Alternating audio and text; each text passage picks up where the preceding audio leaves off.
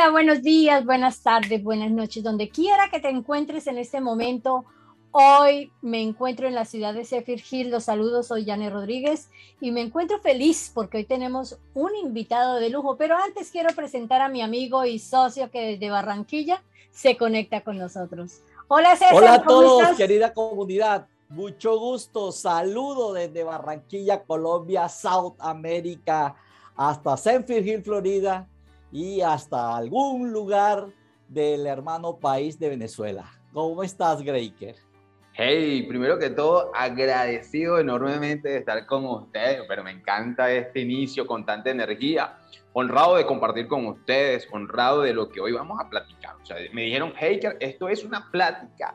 Así como si estuviéramos en casa tomándonos un café. Yo tengo mi cafecito por acá y estoy muy cómodo. Eh, ¿Cómo estás, César? Y Ané. Excelente. Súper, como dice mi amigo, excelente, ¿no? Entonces, vamos a comenzar a charlar, a contarnos un poquito de, nuestras cosas, de nuestras vivencias. Y, y, qué quería yo preguntarte, en el transcurso de tu vida y los últimos años que han sido como, como tan revoltosos, que la pandemia, que los cambios, que la política, en fin, tantas cosas, ¿cuál ha sido ese reto más fuerte que te, has, que te ha desafiado en tu vida y cómo lo has podido superar? Bueno, mira, el reto más, más fuerte, eh, a, mí me encantó esta pregunta. El reto más fuerte que yo he tenido que tomar eh, para mí, ¿vale? Ha sido el de salir fuera de mi país. Y digo fue el más fuerte porque fue el más importante. O sea, siento que fue de esas decisiones en la vida que tú tomas, que se vuelven trascendentales y generan un impacto posterior, inclusive cinco o seis años después, sigues cosechando frutos buenos, experiencias y aprendizajes de esa decisión. Eh, y lo digo que fue muy fuerte porque fue ir hacia la incertidumbre. Pero para mí yo siempre he dicho que el camino de la incertidumbre es el camino del hacedor.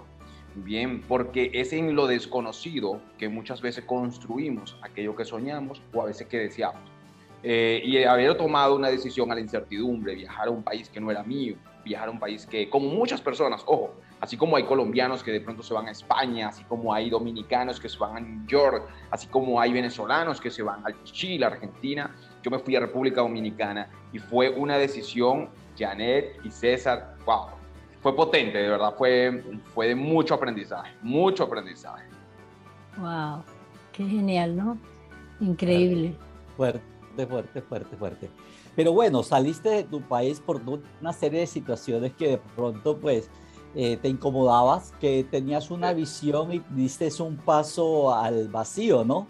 Eh, y tú sabes que las, la primera acción es comenzar con ese primer paso pero vemos que haces algo que de pronto podría ser inesperado, que es volver, que es regresar a tus raíces, que es regresar a tu país después de estar por tanto tiempo por fuera. De pronto tus coterráneos eh, no, no han pensado como que volver todavía.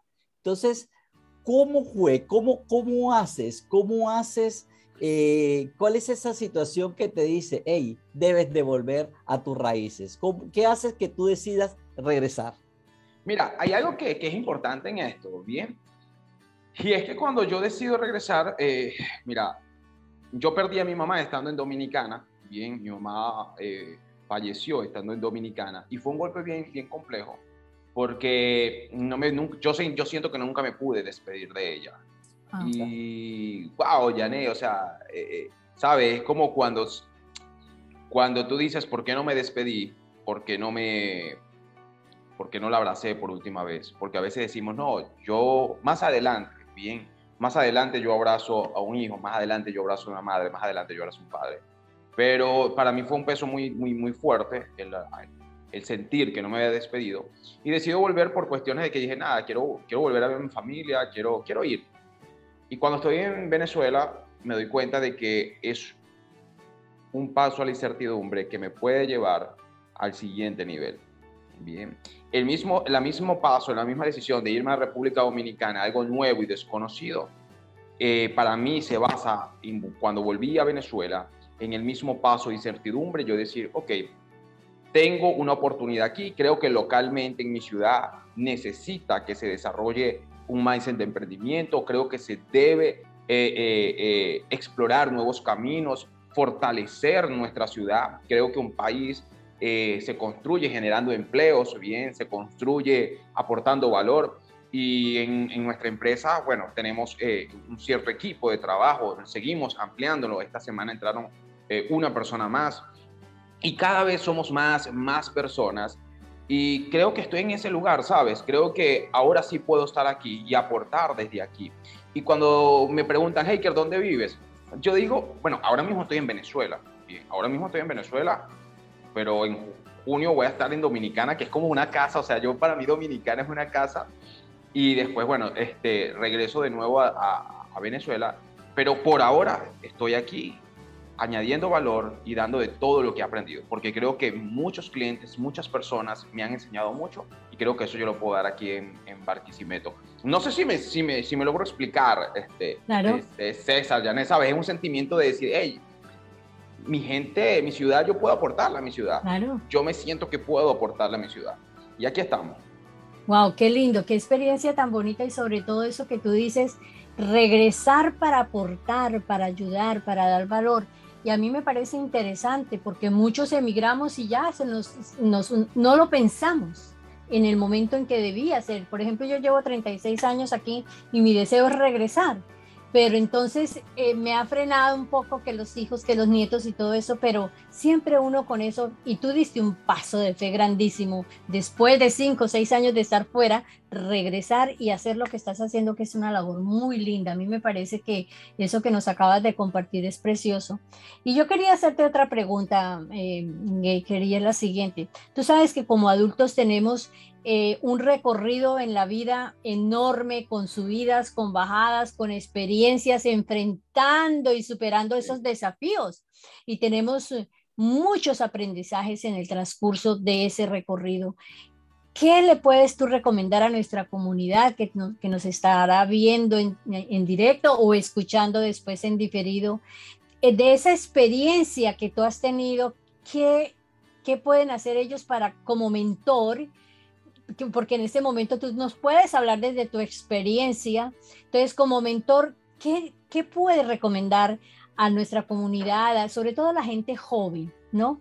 ¿Qué es lo que pueden hacer? ¿Qué es lo que deben hacer? ¿Cómo lo deben hacer? Así, en pocas palabras, que tú nos cuentes desde tu experiencia cómo ha sido ese recorrido de altas, bajas, desafíos, retos. Mira algo, yo creo que hay algo importante en la vida de cada persona lo importante, como yo ayer se lo decía a dos personas, es que capitalices y aprendas a capitalizar tus circunstancias. Bien. De, antes de yo irme a República Dominicana, yo trabajé como voluntario en una organización donde aprendí fotografía, donde aprendí diseño, donde aprendí a, voluntario sin saber nada. Bien, toda esa experiencia que acumulé ahí me hizo destacar ahí. Yo entré como voluntario, terminé como enseñando fotografía a las personas nuevas. Luego de eso empecé en edición. Luego de eso destaqué eh, en, el área y me pusieron como coordinador en esa área, que era una organización de voluntariado. Y luego ya trabajaba para la organización. Eso me enseñó a hablar frente a la gente, eso me enseñó a conocer el marketing. Ahí trabajamos con redes sociales, ahí trabajamos con fotografía, edición, comunidad, liderando gente. Hubo un momento donde yo estaba a cargo de 16 equipos y cada equipo tenía 20 personas dentro. Controlar eso y organizar eso es complejo. Pero si yo me voy a República Dominicana, bien, yo lo que hice fue capitalizar la oportunidad. Entonces, en este consejo es aprende a capitalizar la oportunidad. Aprende a capitalizar tu historia, tu vida. Aprende a entender de todo lo que vives. Inclusive cuando empecé a vender ropa a los 12 años, bien, en un mercado bajo el sol, eso me dio la fortaleza, un espíritu indómito, una característica, eh, sabes, que la calle te da. Y ahora cuando me paro frente a cualquier eh, eh, persona, veo ese potencial Ahora cuando tengo que tomar decisiones, hey, soy un niño que tuvo que tomar decisiones a los 12 años. Yo puedo victimizarme de eso. Pero yo decido hacerme responsable y usar eso a mi favor. Ay, es que a mí me ha ido muy mal en la vida. Eso puede ser un pensamiento de víctima. Entonces, tú que me estás escuchando ahora mismo, es, ¿estás pensando como víctima o estás pensando como hacedor? Porque si piensas como víctima, no te mueves. Y aquello que no se mueve, no crece. Entonces, es entender que en la incomodidad es donde tú creces. Y es muy potente porque ustedes saben, ustedes, ustedes muy bien lo saben, de que cuando tú estás en un país fuera estás incómodo. Cuando tú estás en un lugar, tú estás incómodo, pero es en la incomodidad, en la incomodidad es que tú creces. El agua estancada de mi mata de bambú, si no se mueve, se pudre. Y aún estando podrida, da vida, porque tiene, puede salir de larva. Pero no es una larva sana. Se puede convertir en mosquito. Entonces, tú puedes dar fruto y vida en donde estás pero posiblemente sea para infectarte a ti mismo. ¿Vale? Entonces, eh, yo creo que cada área de mi vida, la muerte de mi mamá, trabajar desde pequeño, emigrar, el país en su condición como estuvo me hizo tomar una decisión, venirme es una decisión, eh, eh, trabajar con gente es una decisión, pero yo pienso como hacedor, nunca como víctima. Bien, espero que haber respondido tu, tu, tu pregunta. Claro que sí, y escribí, capitaliza tus circunstancias, me encantó, me encantó esa frase, gracias. y eso está conectado mucho con lo que nosotros promulgamos, que a nosotros solamente nos pasan cosas buenas, que viéndolo con esos lentes, con eso, con eso que eh, usamos, que es de ese poder que tenemos para poder transformar las situaciones, los desafíos que se nos presentan en la vida como aprendizajes como entender de que estamos totalmente dotados de absolutamente todas las herramientas. Sí. Nosotros pues respetamos eh, las creencias de cada uno de, esta comunidad, pero somos personas de fe y creemos en Dios. Y si somos hecho imagen y semejanza de Dios, pues Él nos dotó absolutamente de todo. Solamente nos hace falta descubrirlo. Y por eso Él dice, Ay, tú eres capaz, allá te va este desafío para que tú realmente puedas florecerlo. Mira, eso me encanta que tú lo dices y de verdad, ay, yo amo este tema. Mira, me siento muy cómodo hablando con usted. Eh, me gusta este formato. El, el, el tema de la fe es algo que corporativamente no se suele exponer porque no es, no es eh, eh, bien visto desde un punto, pero para mí es un valor natural. Bien, y tú dijiste algo claro. Olvidemos de la fe como, una, como un ente religioso, sino Janek, bien, ha sido una creyente. Yo le llamo creyentes. Tú eres un creyente. Bien, porque la fe es simplemente tener una convicción de lo que tú vas a, recibir. Entonces, Heiker, yo me quiero vivir a la vida a la segura. vivir la vida a la segura 100% no tienes fe. Y nada, nada grande se hace sin fe. Nada. hey, que eso no es así. Pregúntale a Enos Moth. O sea, ¿sabe? Pregúntale a cualquier persona que haya destacado, deportista, debe creer. Entonces me encanta lo que tú dices porque yo creo que algo en mi vida, particular en mi vida, César, Janet, en serio, en mi vida, todo se ha basado en la fe. O sea, todo, todo, yo, todo, todo lo que yo puedo hacer es porque yo he decidido creer. Y la gente que nos puede estar escuchando me dice, es que a mí me cuesta creer. Si tú has logrado algo sin creer, si tú has logrado algo sin fe porque tú reniegas de la fe, imagina lo que puedes lograr creyendo. Potente. Y, y, y, ya en esta conversación has dado muestra de que es así. Nos has dicho, hey, son dos saltos de fe que he dado, uno ir y otro regresar. Qué bueno. Pero hablando de saltos de peso, de creer, eh, ¿puedes compartirnos eh, que en este mundo tan cambiante, este mundo de que hoy es, y, pero que ya mañana no es lo que creemos que puede ser, mm, ¿cuál es ese próximo sueño? ¿Cuál es eso en que estés trabajando y que signifique también un salto al vacío? Mira, ahora mismo ahí estoy trabajando en varias cosas. Bien, esa pregunta es muy, muy profunda para mí porque hay cosas que no puedo decir ahora mismo bien, pero ahora mismo el enfoque, mi enfoque como, como hacker, es aportarle el mayor valor y contenido a mi ciudad. Ese es mi mayor enfoque en el próximo año. Tenemos logística armada, estamos invirtiendo en eventos gratuitos, bien mensual, un evento mensual para sentarnos con dueños de negocios y, emprendedores, para entregarle valor desde lo que sabemos. Tú, Janek, tú, César, saben el valor que tiene eh, eh, el estar cerca de personas, invertir en gente. Hemos invertido todos en gente. Yo quiero darle la oportunidad a personas de que crezcan. Y para eso estamos haciendo eventos tanto pagos como gratuitos, pero me enfoco en los gratuitos porque estamos añadiendo mucho valor. En los próximos meses estaré lanzando mi libro, bien, que mm, tiene un nombre muy importante en mi vida, una palabra clave fundamental, lo voy a lanzar en mi ciudad. Y, y mi mayor eh, deseo es poder servir constantemente en cada proyecto. Y cuando, lo hablo, cuando hablo de servir, hablo de dar. Bien, ese es mi mayor deseo. Inclusive en mi ciudad estamos, estoy reunido con un grupo de, de empresarios y amigos. Eh, formamos un equipo como de hombres que estamos creando logísticas para disponernos a servir a la comunidad, ¿sabes? Con acciones sociales. Está bien, servimos al sector empresarial, servimos a los estudiantes, pero también queremos servir a las personas que no tienen nada de recursos con nuestras manos. Eh, esta semana estuve reunido con, con una pequeña este, iglesia que quiere hacer algo muy bonito en su comunidad, entonces quiero sembrarme ahí.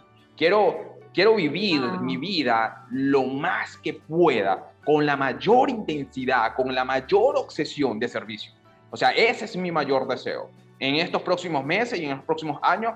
Y yo creo que Dios me dio la gente indicada a mi lado. Tengo una esposa que me apoya en todo este tipo de acciones. Porque si no es para servir, si no es para dar, ¿para qué vivimos? O sea, sería muy aburrido. Bien, o sea, en mi caso particular, imagínate vivir como, como una larva, solamente chupando, chupando, chupando, chupando. No podemos ser larvas en la vida. Entonces, hay que hacer. Y ojo, hay que hacer plata. no quiero que se vuelvan románticos aquí la gente, no, uy, qué lindo. No, hay que hacer plata. Hay que hacer acciones sociales. Hay que educarnos. Hay que invertir. Hay que innovar. Bien. Hay que retarnos a nosotros mismos. Entonces, eso es mi mayor deseo en los próximos meses. wow, qué bueno, Qué, qué, bonito. Oye, Geiker, Geiker, eh, ¿y todo esto que estás haciendo, estás apuntando a tu propósito de vida? ¿Sabes cuál es tu propósito de vida? ¿Nos los puedes compartir? Wow, eso es bien, bien crucial, bien, porque muchas veces se conoce como propósito, como una meta que vas a cumplir en el momento que tengas 90 años. Ese es mi propósito.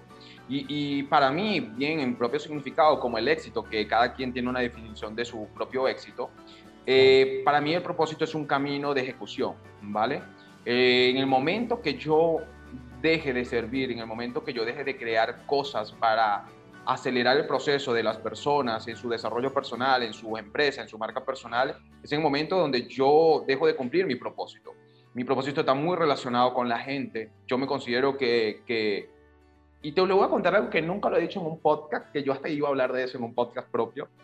Mi mamá cuando me da el significado de mi nombre, bien, Heiker Alejandro, Alejandro es como defensor de, las personas, no fue que se creó un patrón para que los psicólogos no vengan por ahí a decir que no, fue un, un patrón creado en tu subconsciente.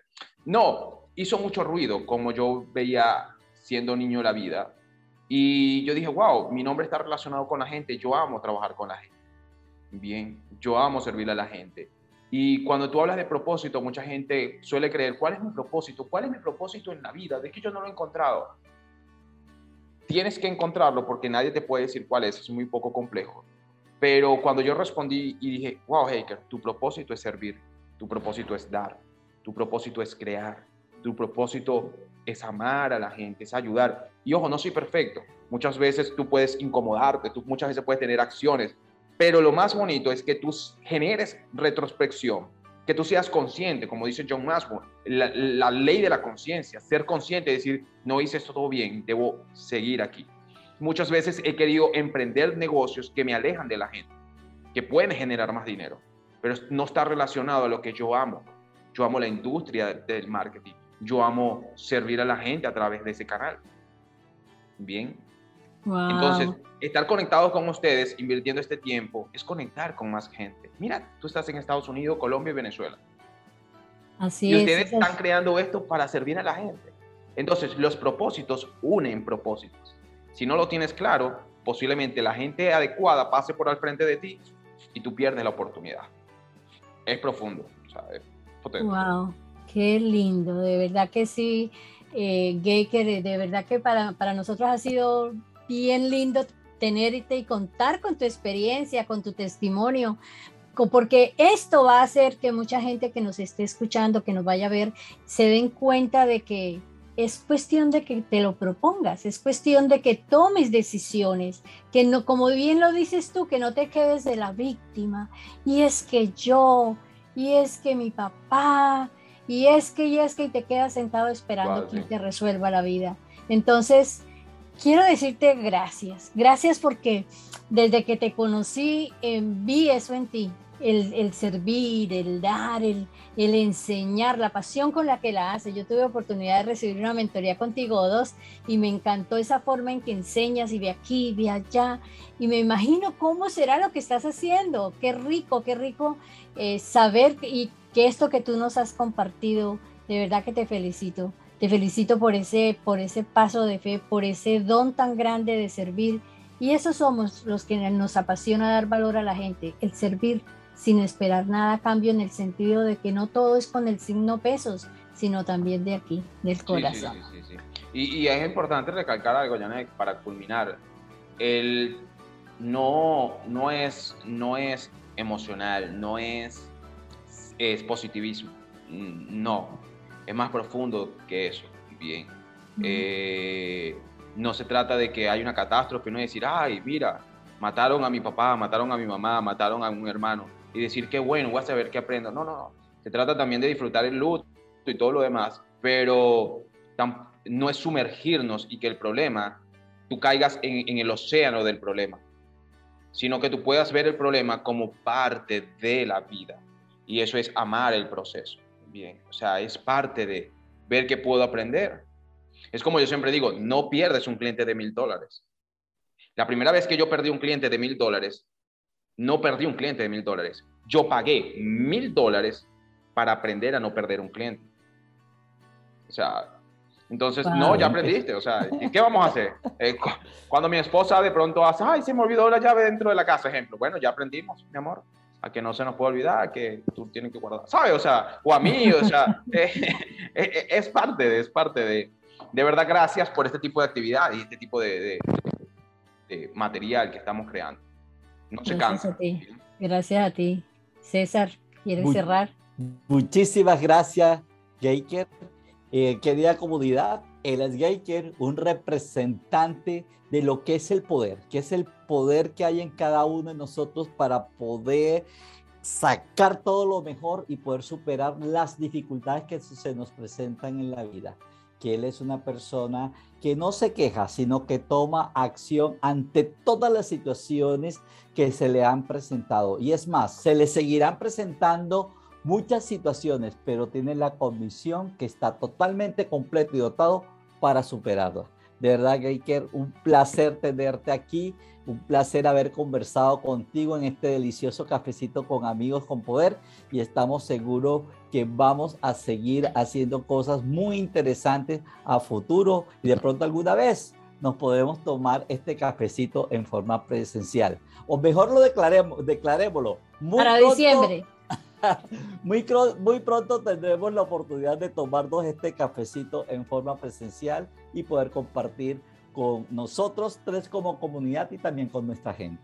Muchísimas gracias. Un gran abrazo. Que Dios los bendiga. Gracias, Eker. Un abrazo fraterno y nos vemos. Gracias, comunidad, por estar aquí. Chao, chao. Bye. Chao, Bye.